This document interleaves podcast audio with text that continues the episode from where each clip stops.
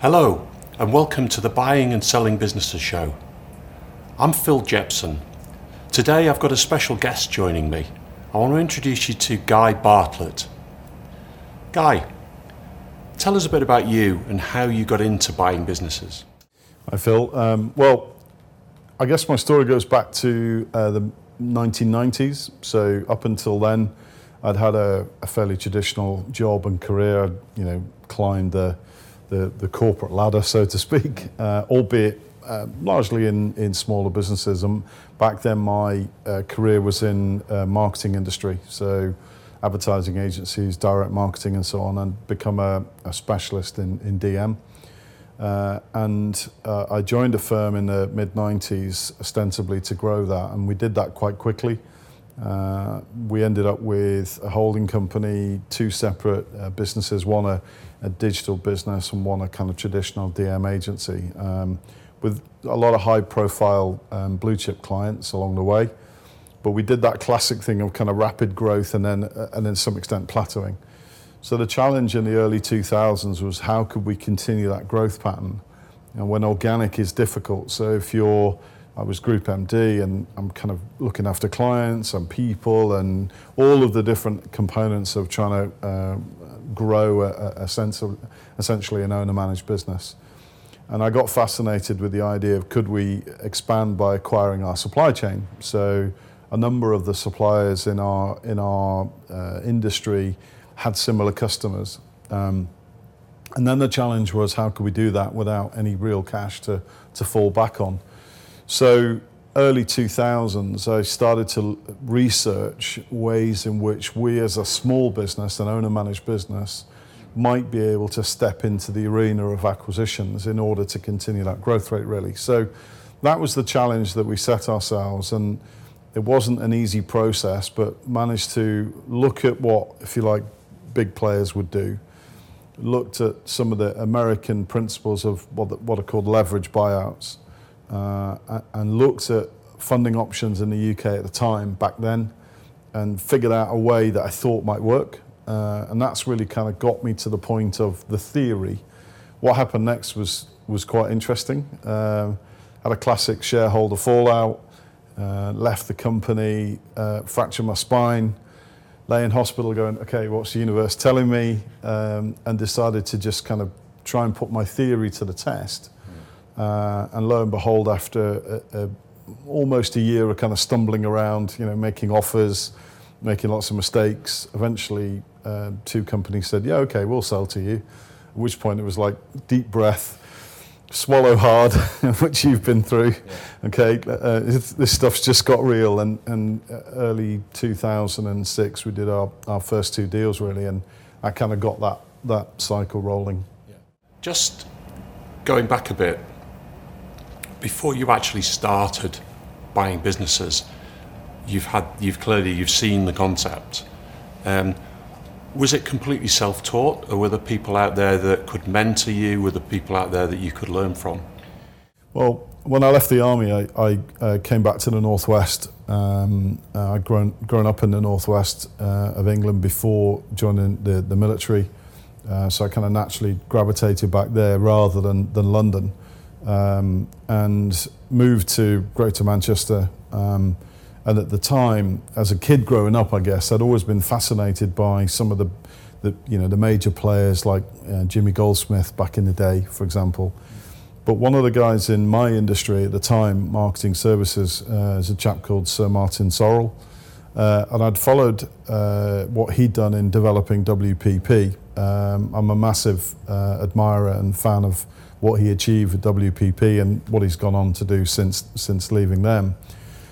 But of course, you, see it from the outside. What you don't see is the kind of detail, I guess, of, of how to do it. So I looked around and I came across an American uh, who taught the process in the UK. Um, a chap called Dan Pena had worked on Wall Street and quite a compelling story.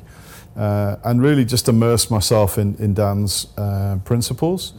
And he's still around today. Um, but what I found was you could get so far into the process, but no one would ever show you how to join the final bits of the dots, which is the, well, okay, how do you do the finance bit? All the mindset, all the principles, all the the deal structure and negotiating, all of that sort of stuff is relatively straightforward. Certainly, you know, you can learn that from lots of different sources. Um, but it's that it's that how do you you know join the dots in the real world in terms of finance really, and that was the bit that was pretty much self-taught. Um, having run a business, I, have become familiar with different types of funding. You know, bank finance, um, borrowing of different shades, um, and the thing that became evident was the use of back then a, quite an, um, an unknown product, which is essentially um, invoice finance. Um, but that's that's focusing on the the cash flow, the, the financial performance of, of the business, and, and often releasing a component of the balance sheet which is overlooked. Um, so it's that blend of balance sheet and cash flow um, that I figured out if we could do that would probably allow us to get into the marketplace, and basically that's how we got going. Interesting, and and you've talked about funding, and obviously these days there's quite a lot of different funding options out there. Mm-hmm. Um, but there's a fundamental concern that some people have, particularly people who own businesses who are selling and their advisors. The whole idea about mortgaging the assets of the business you're buying in order to buy the business. Yeah. Now, you look at uh, the big corporate market, it's standard. It happens all the time. Mm-hmm. I mean, great example of that is Manchester United. Yeah. And the way that that was acquired. Yeah. Um, ha, I mean, just just talk about that a bit and um, how how you've translated that concept into smaller businesses, and also whether there's been a shift in the way that people regard it. Well, we're sat here in uh, July 2020, which has been a quite tumultuous year, really none of us would have seen, you know, what, what's happened in terms of the coronavirus and the impact on business and the economy. So I think before coronavirus came along, I, I probably would have had a slightly different view of of the answer to the question. Um, so let's go back to pre-COVID yeah. because that's probably a sensible start point.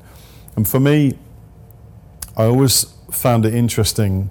There's two. I think there's two ends of the spectrum to answer the question. So you're always going to find a, percentage of business owners who have a compelling need to sell.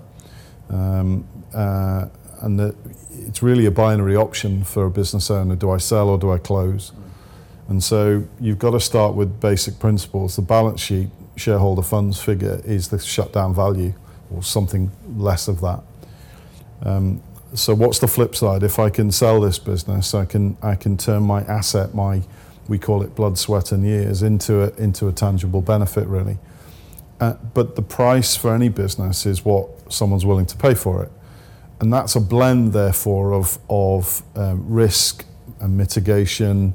Uh, all of those sort of components are going to go through the mind of the buyer uh, and the mind of the seller. Uh, and it's about bringing it together. I remember really early on in, in my experience talking to a guy who ran a, a heating and plumbing business and he wanted to emigrate to Australia. So really good, strong, compelling reason.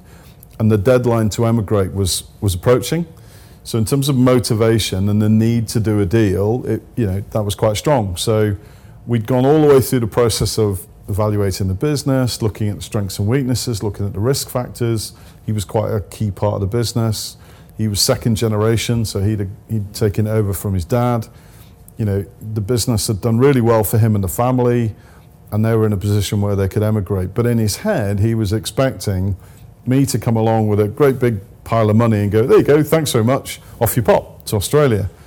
And when we explained, um, you know, the price was the price, but the deal structure, there's a difference between the enterprise value and the deal structure, he got a bit of a shock. And he was like, well, I thought you'd just give me, you know, top dollar and I could walk away. And I went, but there's so many mitigation factors that we've got to count into that, issues that might crop up after you've gone. You know, if you just want the money and go, then there's got to be a discount for that because we've got to factor in risk factors. And so a lot of business owners don't understand that or they're not very well advised or, or they find that a difficult concept. So that's one of the issues to, to work through. Um, and there's that there's that yin and yang almost is kind of the vendor wants the highest possible price, the seller doesn't necessarily want the lowest price, but it's more about risk mitigation. So when I look at a deal, it's not I want a penny pinch or beat them up over the price. It's much more about well, there are lots of factors that will that will you know you'll uncover, even to some extent that the seller hasn't thought about in the business after they've exited or, or partially exited, and it's it, it's trying to find that balance really. And so on the one hand, you'll get a highly motivated vendor who's who recognizes that issue is willing to sit down and have a, a meaningful conversation and find that common ground. And on the other end of the scale, you you know you'll find vendors who I kind of call them politely tire kickers, just intrigued with the concept of selling a business and what it might be worth, but actually don't have that degree of motivation at that stage to do a deal. And and so it, it's working your way through that process really. Um, and of course, the other major factor we're talking about owner managed businesses really as a marketplace. Most owner managed businesses find it almost impossible to structure themselves with a view to a sale. So to get the best price for selling any business, you're going to have to get it ready. Mm. I call it oven ready. You know, you're going to maximize your profit margins. Well, to do that, you're going to have to reduce what we call the BOBs, you know, the business owner benefits that naturally a business owner is going to want to put through their business. That's the whole point of, you know, of owning it in the first place but they're also going to maximize the profit margin, which means you're going to pay a lot of corporation tax. And I don't know any business owner who relishes paying corporation tax. Um, you know, we work incredibly hard for our money, and, and we all have that sense of government tends to waste it for us. So it's a really difficult conversation to go back to your significant other and go, hey, guess what? We're not going to take the holiday to California this year and we're going to cut back on the school fees and we'll get rid of one of the cars. And, and that way we'll maximize the value of the business when we sell it because selling a business is a really uncertain process anyway. So for us, you'd think naturally as a business buyer, that improves the opportunity for us and for the seller it weakens their position but in truth it's in my experience it's about having a meeting of minds and we try really hard to find people that we get on with you know, values-based deals really improves and it makes the process more enjoyable and finds the, the, the meeting ground in the middle much easier to, yeah. to, to get to. So we've talked about structuring deals and um, the way that funding can be leveraged on the assets of the business. I just want to talk a bit about price because obviously you don't look in a catalogue to see the price of a business. So when you're looking at the business for the first time, how do you start to get a feel for what the business is worth? Do a quick, a quick look is really simple. Um, you've got to get full accounts. Really, you need a spread of ideally at least three years because you need to see patterns in a business, and they and they do jump out at you quite quickly. Ideally, five years is best because you get that sense of the the performance of the business. And, and it's worth noting, I think, as well, Phil, that I, I would ordinarily recommend buying a business that's at least five years old. Um, I would never buy anything younger than that anyway. Um, and I'd just quickly dial up back to the reasons behind that.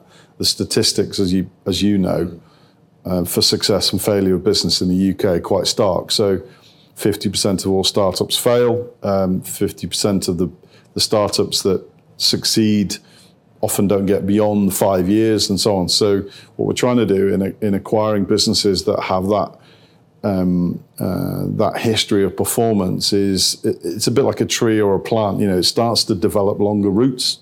That root system sustains, um, you know, the, the, the tree and the and the system above really. So the longer the business has been trading, the more sustainable, and and therefore the easier it is to do an assessment in terms of its value, long term, short term. So specifically, what I'll do is look at the most recent accounts because you've got to work on historic data, and then you want to look at obviously management accounts and see if that pattern is being sustained. Look at forward order book and so on. But what we're really looking for is is just dissecting the two key components. So on the balance sheet, we're looking for um, a sustainable story. Uh, we're looking at the tangible assets, the current assets, the current liabilities and any other kind of longer term structures like, like debt and so on. And if we can see a consistent pattern of margin being generated between current and uh, assets and liabilities, so debtors, creditors, um, tangible assets that have some real worth that are not really encumbered by debt, for example. And then, then we've got headroom. We've got what I would call equity. The equity, if you compare it, say, to a house, then the equity sits there in that balance sheet. And then we're looking at P&L and we're looking at how efficient is the business, how well is the business run to generate profit.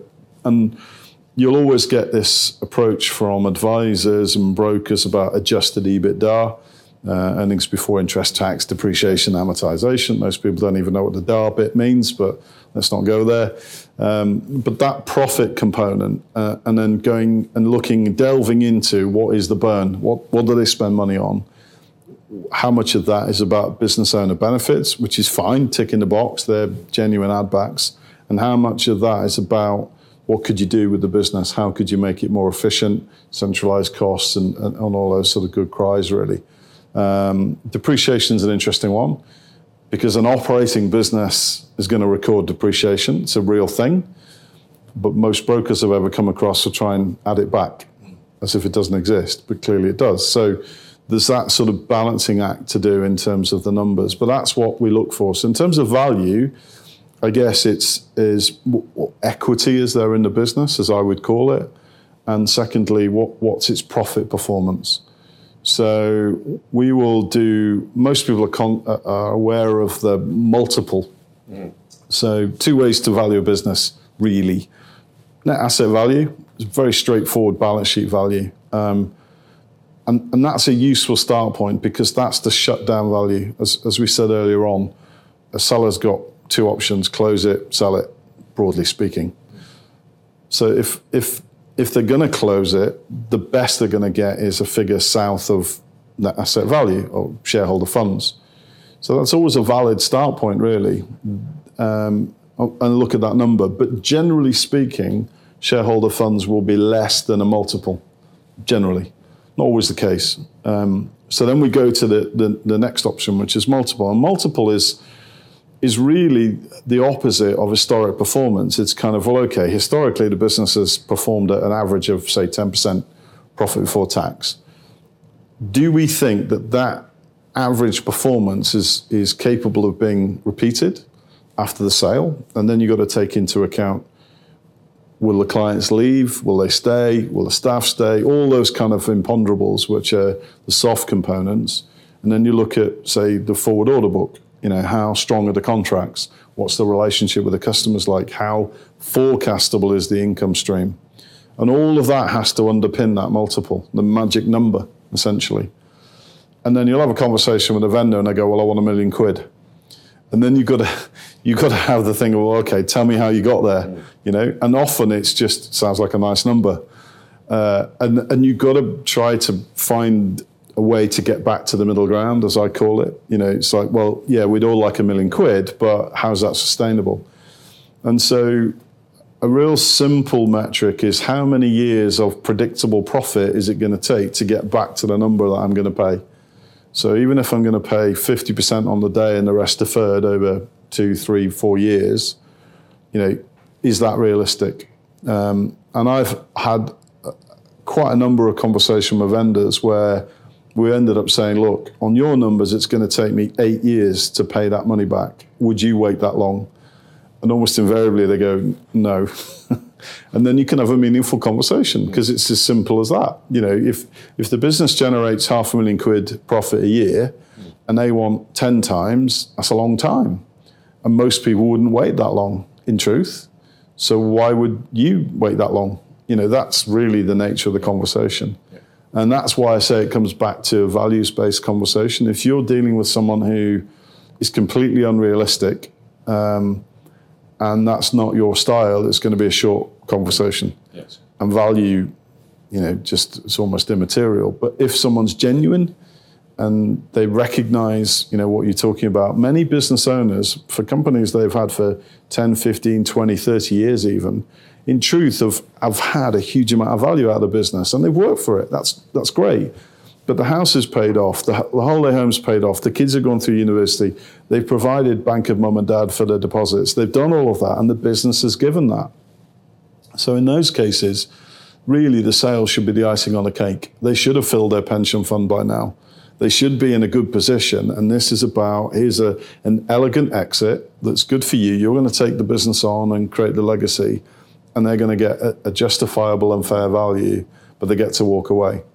Uh, and all too often, uh, time and time again, you'll find vendors get caught up in an unrealistic value, badly advised by a broker or uh, uh, an accountant or whoever, and they, they get really rigid around price and it defeats the object. It's like, take a big step back. What are we trying to achieve here?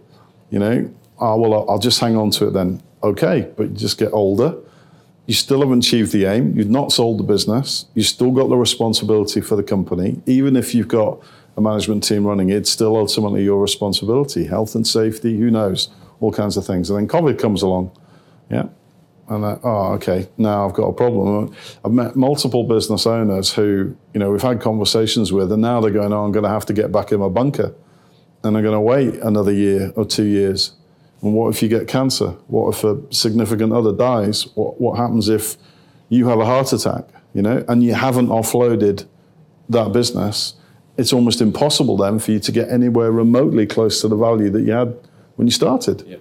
And it's that element of honesty and frankness mm. that we always try to, to get to without it seeming like it's an angle. Yeah. You know, that's the, the challenge around valuation for me. Um, uh, uh, I just I just think it's useful to pick up on the idea of the mortgage uh, on the previous question, just to go back to that, because when it comes to the deal structure, it's an interesting proposition. So, vast majority of people would buy a house with a mortgage. Yeah, they're not going to come along for I don't know what the average price. What's the average price of a house in the UK now? 400? 450? It is an Alderley Edge, yeah. in Alderley Edge, okay. um, I don't know, 350 Yes, say. it's probably in the Yeah, so, th- so 350.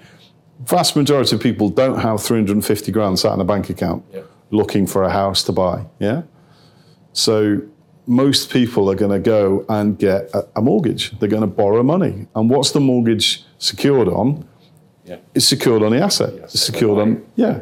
So why would it be any different for a business buyer to secure funding on the asset, i.e., the target company? So I always find that a bit of a, a curious one that either advisors, brokers do this a lot. It's like proof of funds. You know, we need to see you've got five million quid sat in the bank account to buy this company. That at that point, I know nothing about, I've done no evaluation on, no idea whether the vendor's worth talking to, yet they want proof of funds that you've got five million quid sat in the bank burning a hole. Any money sat in a bank account is going backwards. So why would anyone do that? A professional buyer would not have tons of money sat around in a bank account looking for what in truth could be a very iffy deal. So the concept of, of mortgaging a deal for me is entirely valid, but it's an odd one sometimes to get past. And uh, Yeah, but that's quite a good way to, to put it, actually. Yeah. That is quite a good way to Yeah. put it.